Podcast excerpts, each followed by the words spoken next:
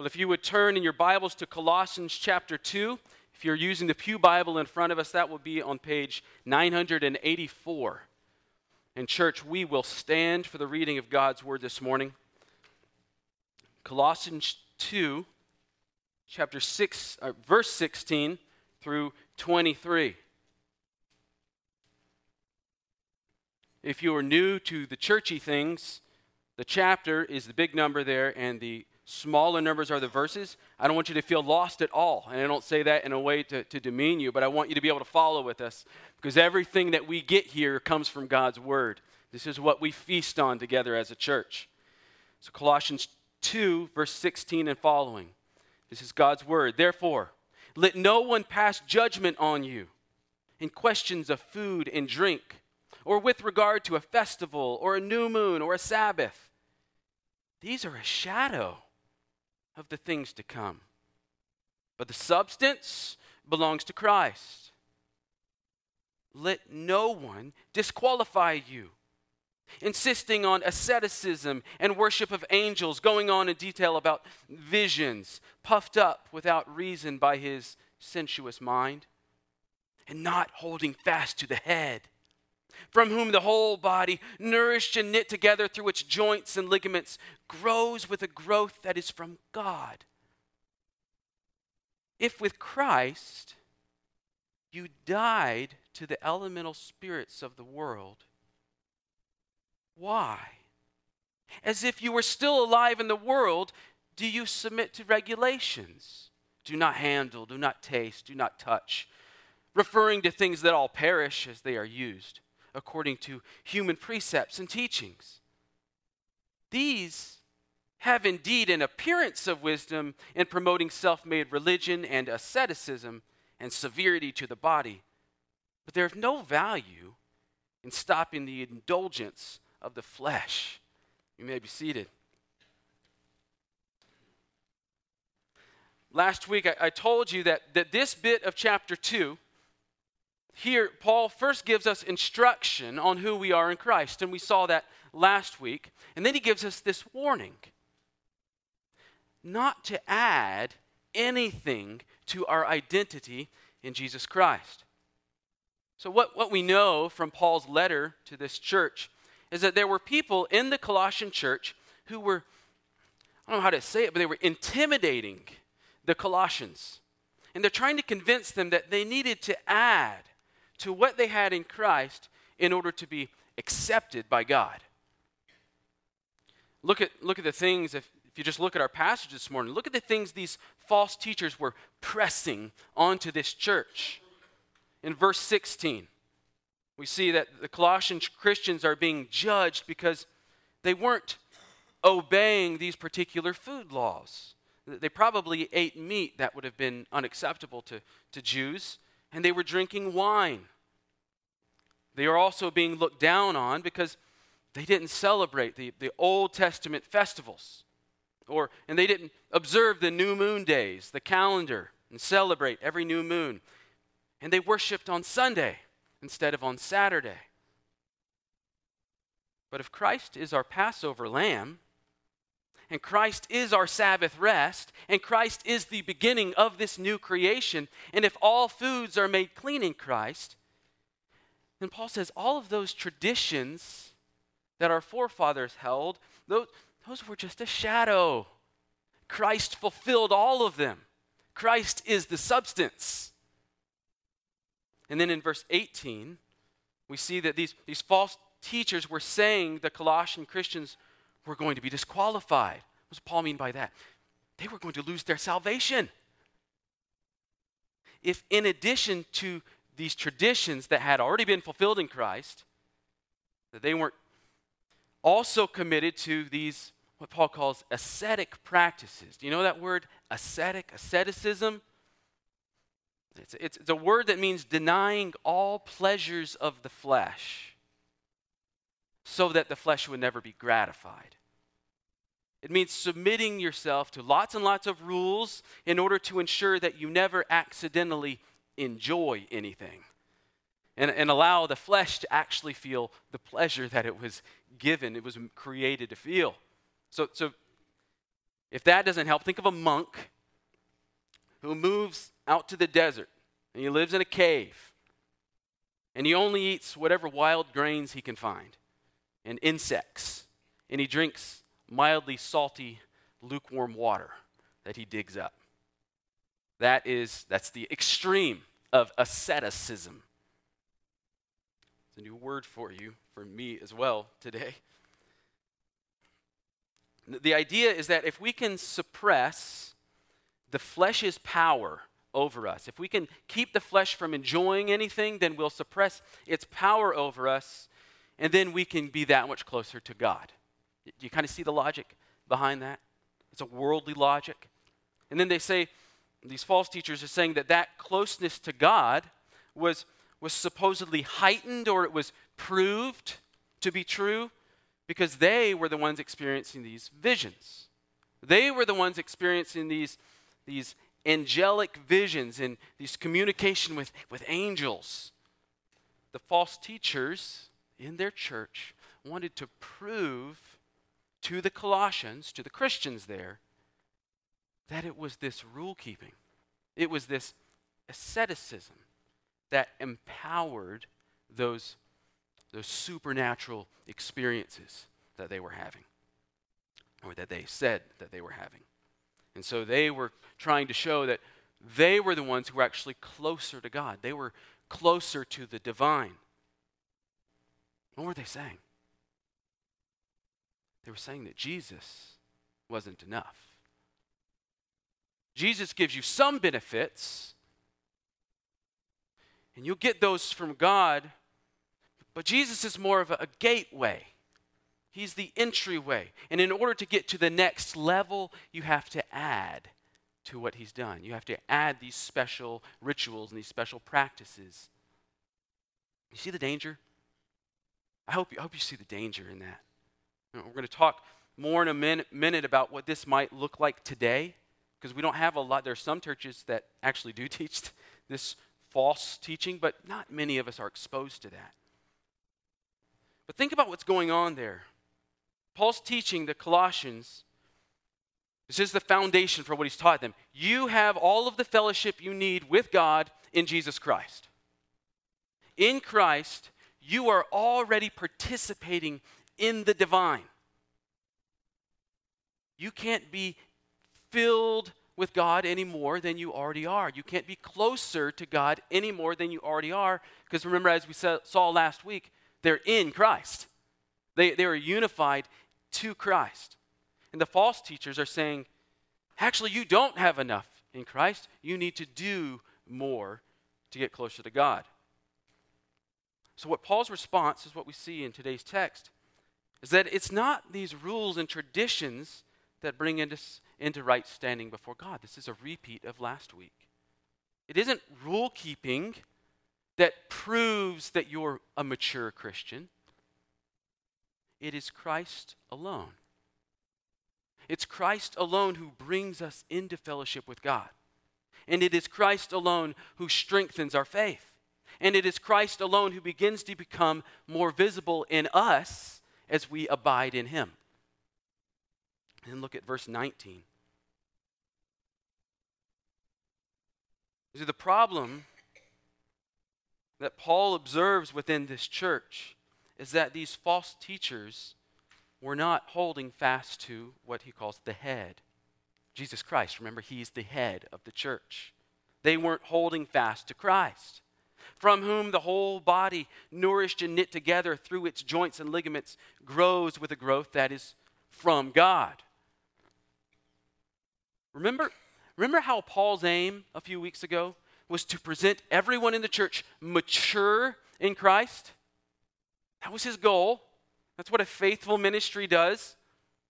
And his point here is that all of that growth, all of that Christian maturity is in Christ.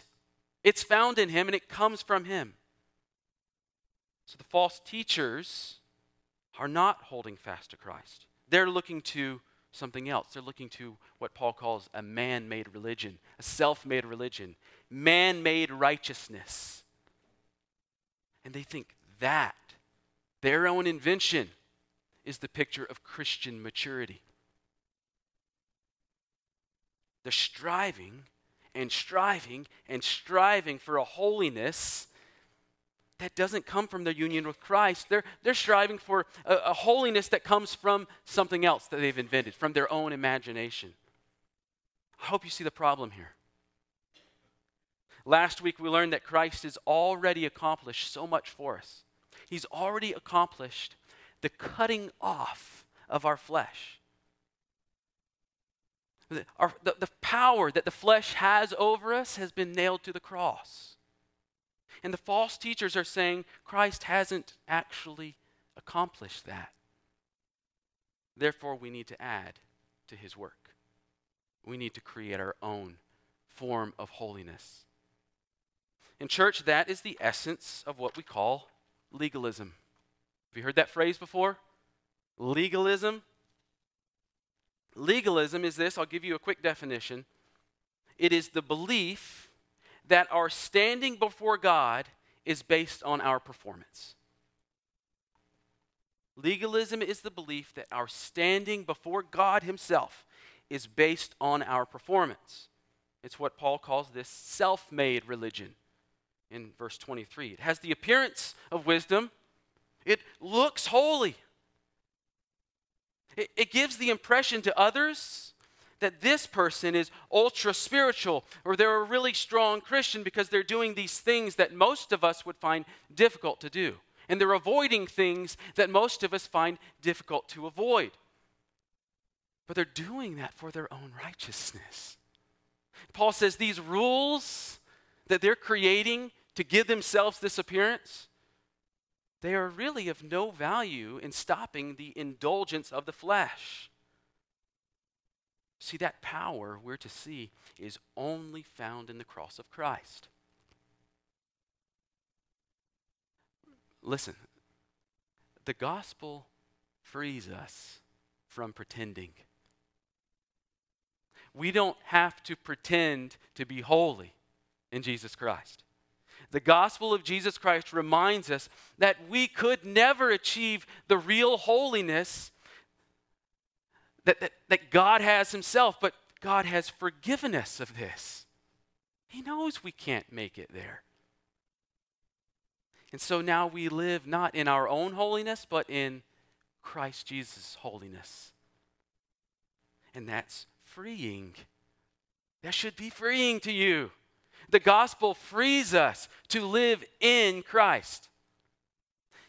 And many of us hear that because we've heard it for decades. And we know that it's true.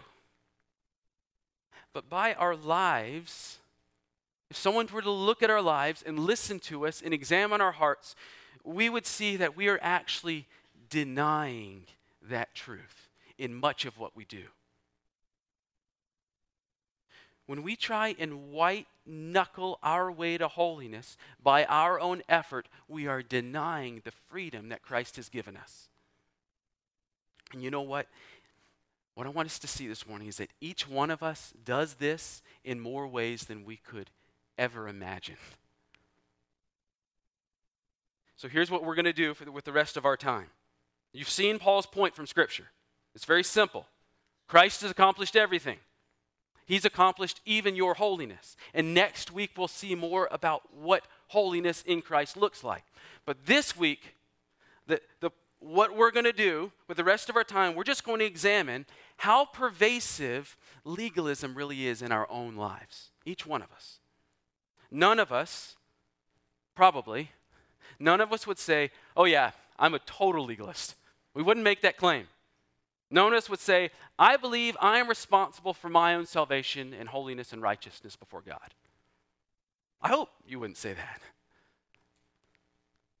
But all of us, in one way or another, we actually live like our standing before God is at the very least influenced. Maybe we get a little bit closer to there by our own performance. And when we do that, when we live like that, church, we deny the gospel we deny the very power of the cross. And here's where that here's where that comes from. We all have this tendency. None of us is, gets by on this one. Here's where that tendency comes from. Bryan Chapell puts it this way. He says, "Our desire to please God combined with the human bent to prove our acceptance by comparison with and control of others makes us factories of human legislation. I love how he puts that. So, so, our desire to please God, that's a good desire, isn't it? But when we combine that good desire with this, this vestige of the flesh, this pride that indwells us, here's what happens. Because our pride doesn't ever want to look bad, it doesn't allow us to compare ourselves to God and see His holiness and our sin and our need for the cross of Christ. So our pride doesn't do that, does it? Our pride is fed by these little victories. These little victories. Pride compel, compels us to compel, compare rather. Pride compels us to compare ourselves to others. And then we seek to prove our acceptance before God by those comparisons and by our desire to control others. Because we're not trusting that it is in Christ that we are fully accepted before God. So I want to share with you 10 areas where we are prone to do this. We could really do this all day long because we are we, we will complete a, a list of 10,000 and then we will invent a new way to do this. We'll take pride in our list of 10,000 ways that we are prideful. But I'm going to limit it to 10 this morning for your mercy. If one of these doesn't apply to you, no worries, the next one will. All right? So, so when one of these pricks your heart, here's what I want you to do put a little check by it, or underline it, or circle it in your notes. And then I want you to revisit that area that's been exposed in your heart later on today, and I want you to pray something like this Father, by your grace, you have shown me where I am not trusting in the power of the cross and I'm not clinging to Christ. Forgive me for this sin. By your Spirit, help me to believe that I am really and truly complete in Christ. See the idea there? When we deny the power of the cross, we're in sin. We ask for forgiveness, and we ask that God, by His Spirit, would help us to cling to Christ. One last thing before we get into these. This is important. Fight the urge when you hear one of these to say, oh, so and so really needs to hear this one, okay? they are not for so and so, they're for you and me. You're here. God has brought you here, each one of us here. And He's done that to reveal to us where we are not fully trusting in Christ for our righteousness, okay? So, number one, the first area where we're prone to do this is our work ethic. Us waspy types especially struggle with this one. It goes something like this I'm a hard worker, and I believe that because of my hard work, God will reward me. All right, so here's the test for this one. If you have ever felt angry and mumbled, get a job, under your breath when you walked by a homeless person, this may be an area where you believe your way of, of grinding it out and pulling yourselves up by your own bootstraps living is more acceptable to God than another person. So I want you to pause and think for a moment, Christian. Whose work has brought us into acceptance before God? Jesus' work, not ours. Our acceptance before God is in Christ. We can't improve on that. We can't take away from that. And all we can do is abide in Christ, so cling to Christ, not your work ethic. And by clinging to Christ for your acceptance before God, what will happen? You will be given a humility that you've never known before, and you will be given a compassion for others that only comes from Jesus Christ. Number two, your family values. Some of us have kids that are especially well behaved, or smart, or successful. Some of us don't. or kids for whom the Holy Spirit has given new life to, has caused to be born again. Now, what this can do in us, because of our pride, is provoke us to think that we are more righteous than someone else whose kids aren't well behaved or successful or smart. Or even sometimes, we, we can begin to think that because our kids are Christians and someone else's kids aren't Christians, that we did something better. We did something more acceptable to God than those people. Like we earned our kids' salvation. But who saved us? Jesus did. And who saved our kids? Jesus did. So, who is more acceptable to God? Who is the only one acceptable to God? Jesus is. Our acceptance before God is only in Christ. So, if your pride is in your kids or your values as a family, don't hold on to that. Let it go and hold fast to Christ, not your family values. Number three, sound theology. Here's how this one goes I have good theology. Therefore, God prefers me over people who don't have good theology. This probably is not a hobgoblin to many new Christians, but it will be to those of us who have been in the faith for a long time and have studied and have pored over books and scripture and love church history and love good preaching. This is what baffles me about this one because I'm prone to this one. I'm actually often very guilty of this one. And I have to repent of this one frequently. You see, contrary even to my own theology, even when my theology teaches me that my acceptance before God is only found in Christ, my pride in knowing this and seeing this in Scripture that pride can compel me to think that God accepts me more than people whose theology is, is not as robust. And I can become angry and embittered and self righteous. So I have to be reminded if theology is about knowing God and knowing the mind of God and his, his attributes, who he is, who has revealed that to me? The Spirit. Only the Spirit. The Spirit reveals this to us through His Word. We don't discover the nature and character of God on our own. So, how can I compare myself to anyone else when it was the Spirit and the Word that's responsible for anything that I've received?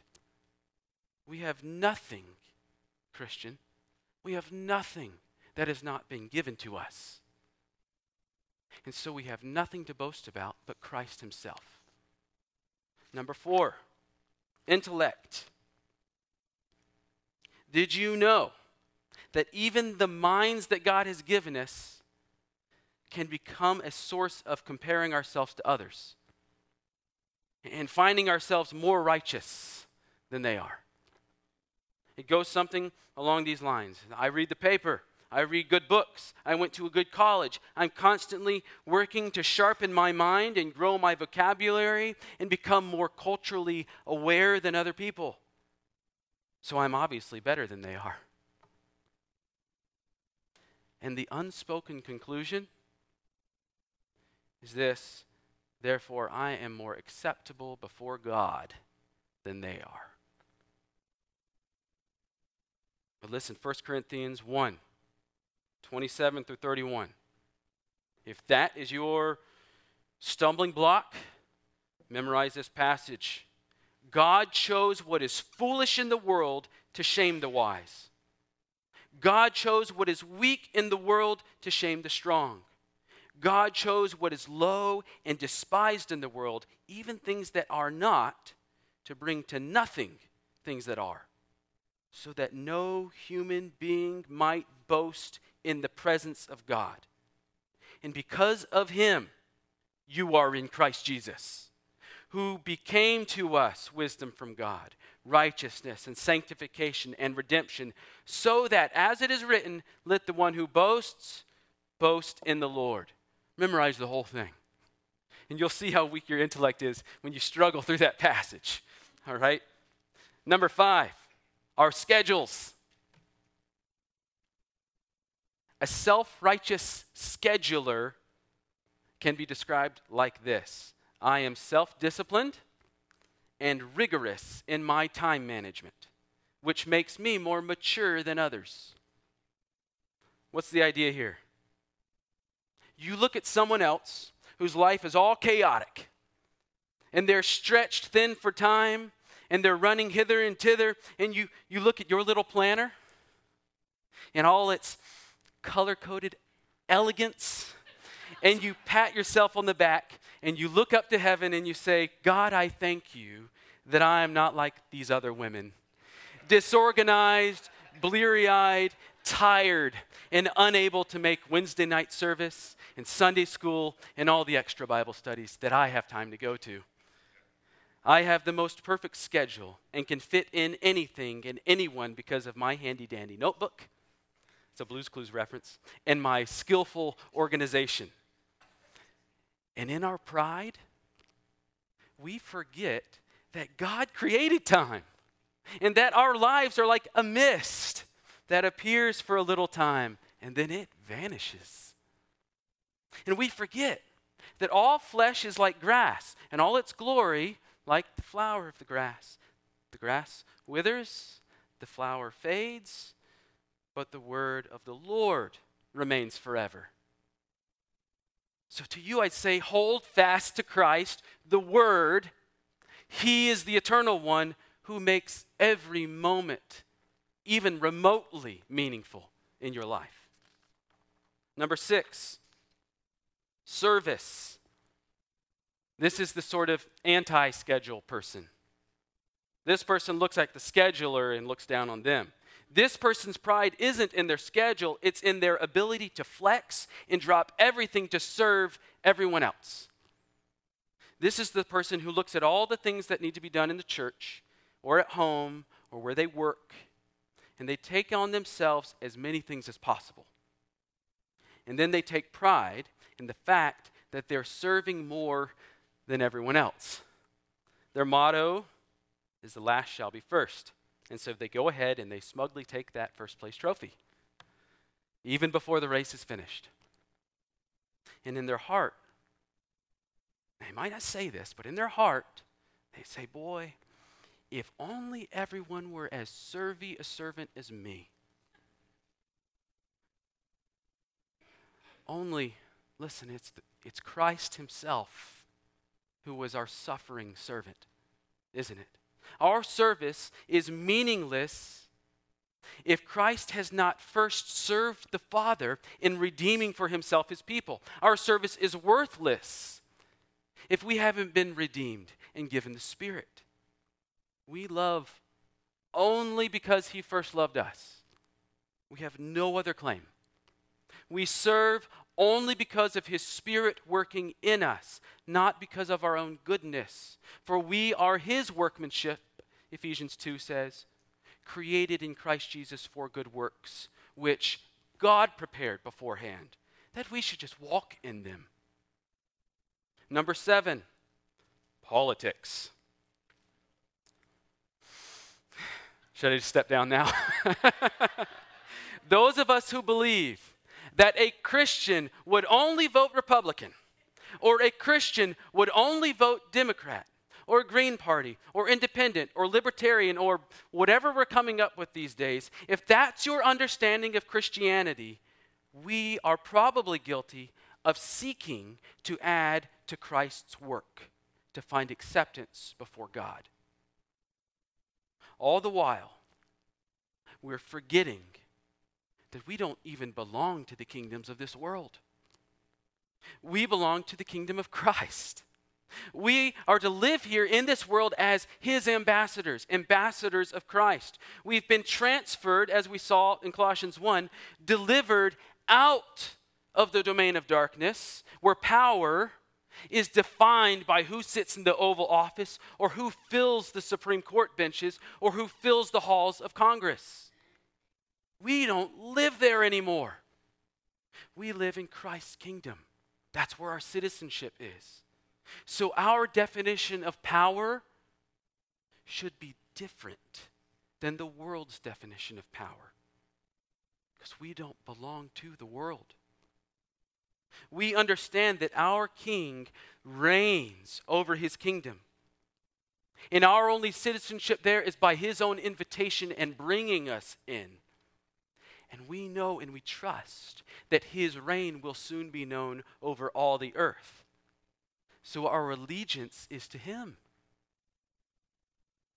not a political party. Our acceptance before God is in Christ himself, not in whom we think Christ would vote for. Number eight, lifestyle. Many of us are familiar with, with the ways that we, as Christians in America, have historically tried to curb the temptations of the flesh with lifestyle rules. No alcohol, no tobacco, no dancing, no gambling. You've got to dress like a businessman if you're a man, and you've got to look feminine if you're a woman. The bigger the flower print on your dress, the better. Your hair can only be yay short if you're a woman, and it can only be yay long if you're a man.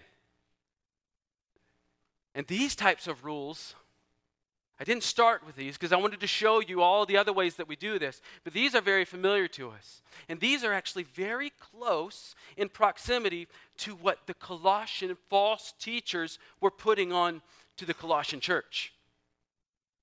The idea is that Christian maturity is defined by your ability to keep the code, follow the rules, and look like a particular idealized version of what someone else thinks a Christian looks like.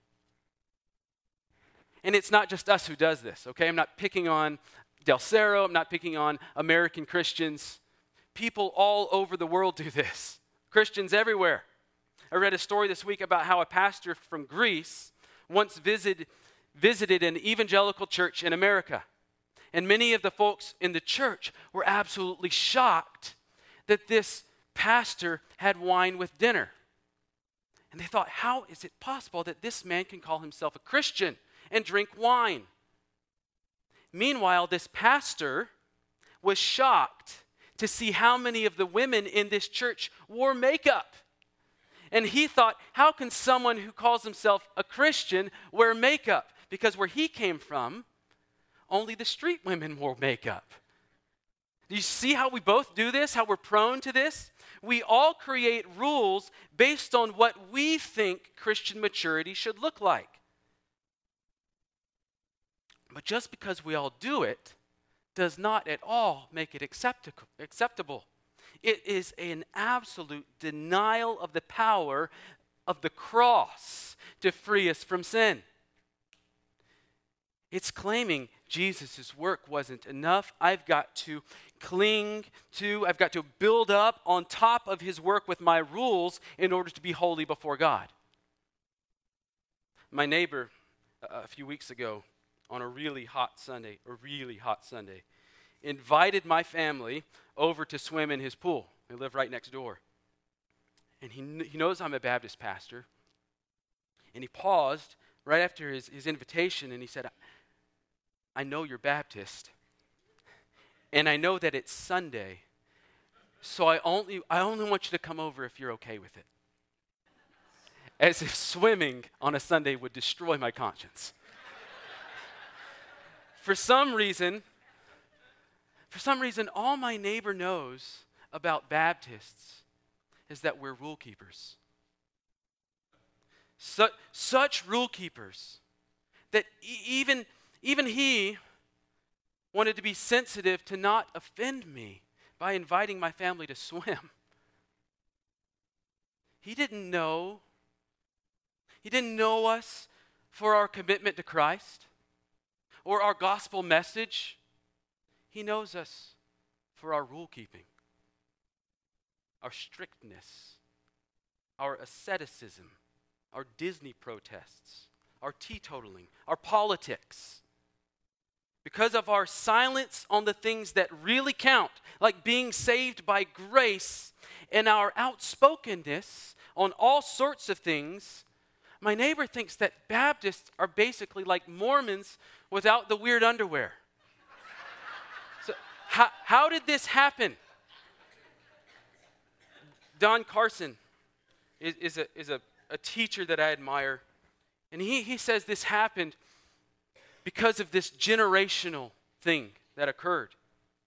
He says that the first generation accepts the gospel and then lives out their lives according to their gospel convictions. That's a good thing. That's what we're called to in Scripture. And then the next generation, they assume the gospel. And they focus more on those lifestyle convictions. And then the next generation who goes to church with them,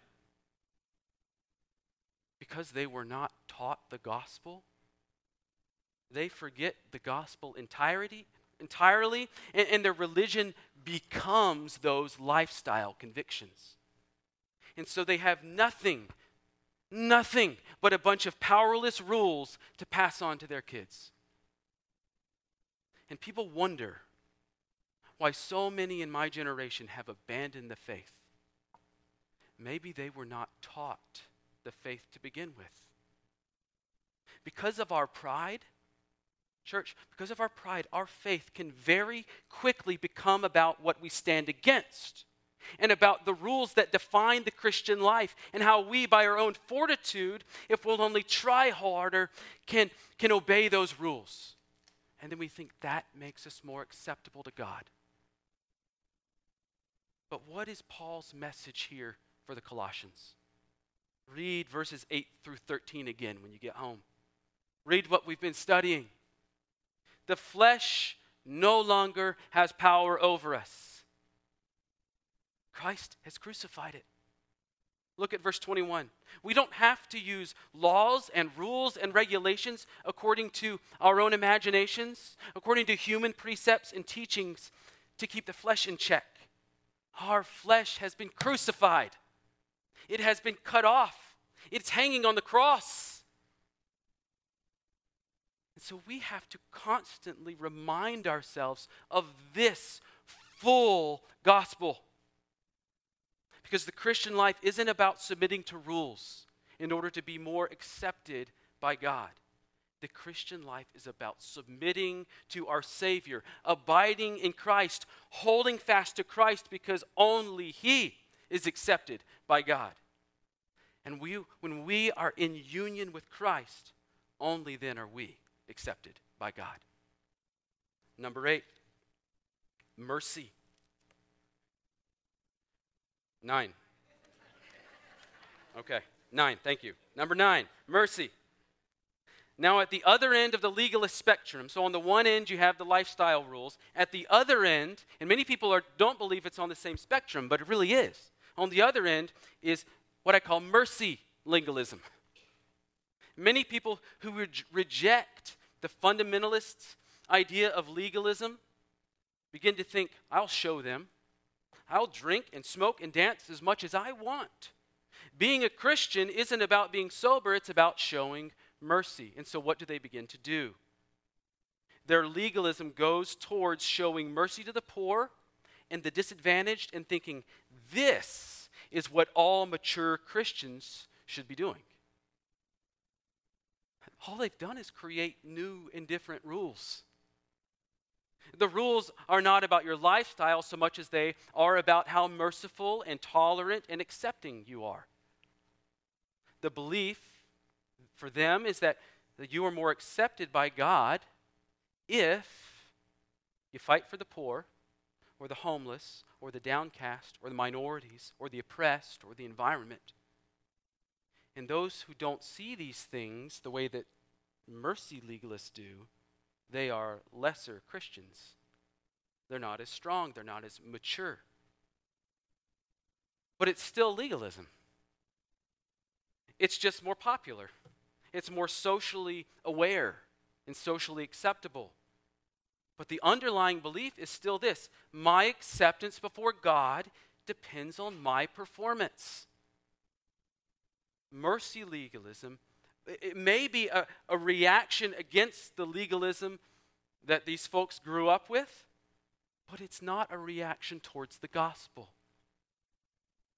It's not a reaction towards Christ and his sufficiency. All it is is a pendulum swing onto the other side of the spectrum.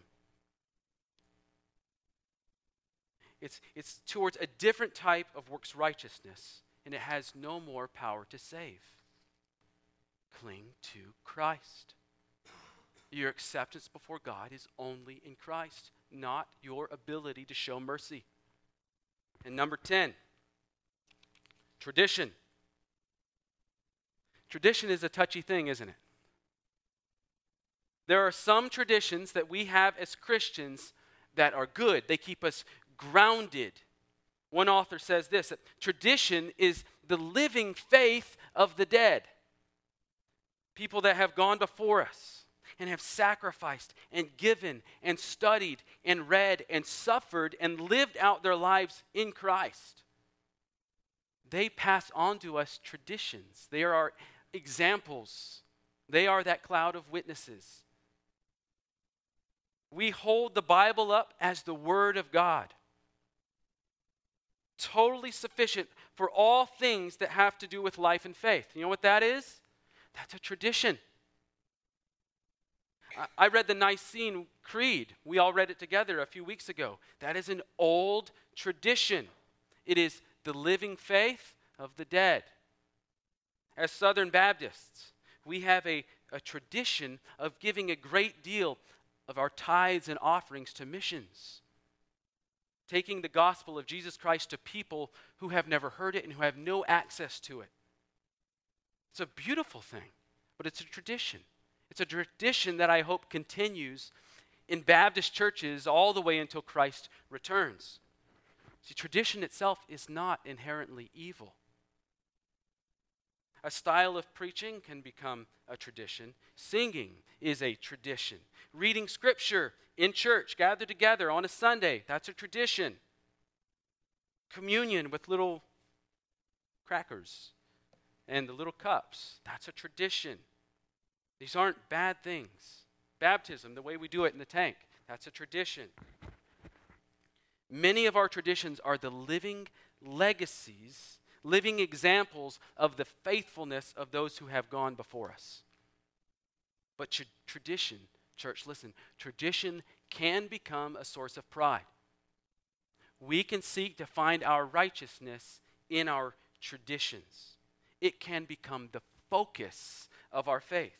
It can become something that we substitute for Jesus himself as our means of acceptance before God, the right way of doing church, the right way of being a Christian.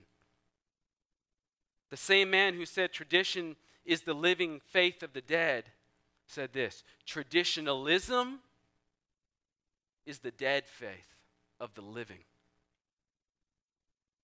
See, when our practices become our faith, when our practices and our insistence on pianos and organs, are really just as dangerous when our insistence on drums or electric guitars or the way we've always done things or the way another church is doing things becomes what we cling to rather than Christ Himself, then that should be a very stern warning for us. We should see that.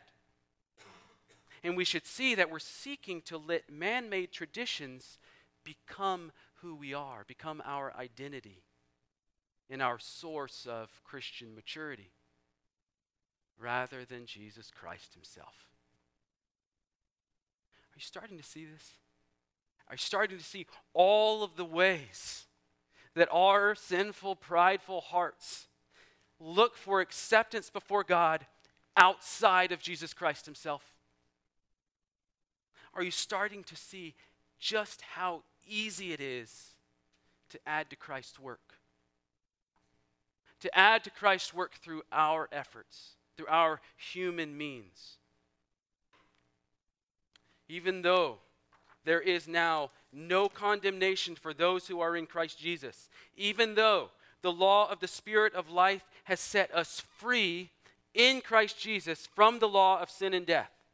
Even though God has done what the law rules, weakened by the flesh, could not do by sending his own Son in the likeness of sinful flesh and for sin, he condemned sin in the flesh in order that the righteous requirement of the law might be fulfilled in us.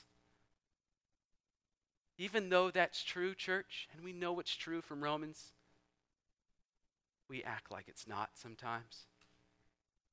We still, I still make up laws that I can follow and obey and enforce on others in order to compare myself to them so that I can say I'm that much closer to God than they are. But Jesus Christ, He is the one who is in fellowship with God. Jesus Christ is the one who perfectly obeyed the law and for whom there is no distinction between God's holiness and His. Jesus Christ is the one who has made a way for us to be in fellowship with God. Himself, He is the way, not His teachings. Him, Jesus. We can't claim any of those things that He has a claim to. All we can claim is Jesus Himself.